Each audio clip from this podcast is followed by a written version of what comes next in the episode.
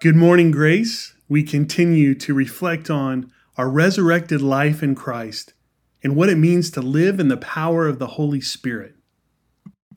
Today, we look at the presence of the Holy Spirit in our lives. After Jesus had risen from the dead, he appeared to his disciples on several occasions. One night, the disciples were huddled together, fearing that those who crucified Jesus were looking to kill them as well. And Jesus joined them in the locked room, and the disciples rejoiced to see him. In John 20, 19 through 22, we read, Jesus said, Peace be with you. As the Father has sent me, I am sending you. And with that, he breathed on them and said, receive the Holy Spirit. Jesus fulfills his promise to send the Holy Spirit to those who follow and believe in him. Let's dig in a little bit. When you expressed your faith in Jesus, the Holy Spirit came to live within you. God doesn't reside in church buildings, nor does he remain solely in heaven. Through the person of the Holy Spirit, now God dwells among his people. God counts you worthy to make his home inside you. This is what Paul writes to encourage the believers in Corinth in 1 Corinthians 6 19 through 20.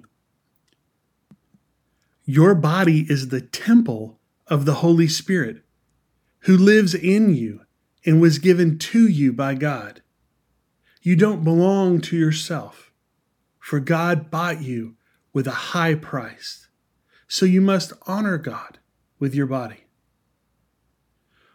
What does it mean to you to be a temple, the dwelling place, a sacred place for the Holy Spirit to live?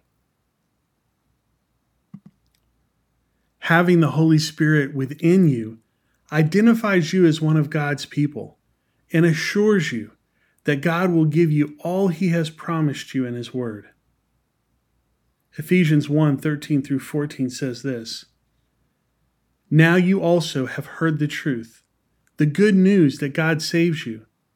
And when you believed in Christ, he identified you as his own by giving you the Holy Spirit, whom he promised long ago.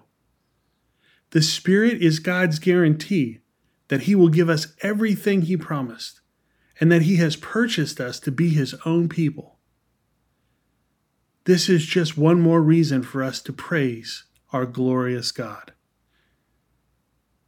How would you restate in your own words what this passage says about the Holy Spirit and what his presence in your life means to you?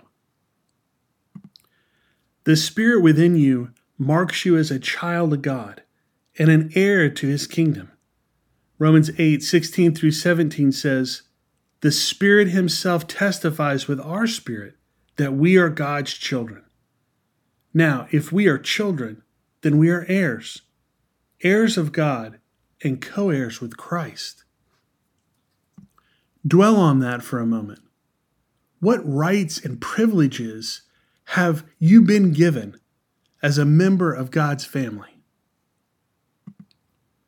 There are so many. But one of them is that as a child of God, you've been given access to God through prayer. It's the presence of the Holy Spirit in your life that enables you to pray. In Romans 8 26 through 27, the Apostle Paul writes, The Holy Spirit helps us in our distress, for we don't even know what we should pray for, nor how we should pray but the Holy Spirit prays for us with groanings that cannot be expressed in words. And the Father who knows all hearts knows what the Spirit is saying. For the Spirit pleads for us believers in harmony with God's own will. In what ways can you depend more on the Holy Spirit to help you pray? You've probably also noticed that you experience a deeper sense of the Holy Spirit's presence in your life as you continually gather with other believers to pray and worship and study God's Word. Jesus does promise that when two or three come together in his name, he is there with them. How have you seen this ministry of the Holy Spirit at work when you've gathered with other believers in Jesus' name? How would you describe your experience of the presence of the Holy Spirit when you are among other believers? As you join with other followers of Jesus to worship God, to pray, to study the scriptures this week, ask for the presence of the Holy Spirit to be among you and to be made known in your midst. One of the greatest prayers we can pray before or during our time of fellowship together in Christ is this Come, Holy Spirit. Whenever we ask the Holy Spirit to come, the Holy Spirit comes. So ask and enjoy his faithful ministry among you. The Holy Spirit is the third person of the Trinity, the Lord, the giver of life, and God at work in the world and in the church even now. The Spirit leads you to Christ, transforms you to make you more like Christ, and empowers you to continue the mission and ministry of Christ. So be filled with the Spirit. Come, Holy Spirit. In Jesus' name, Amen.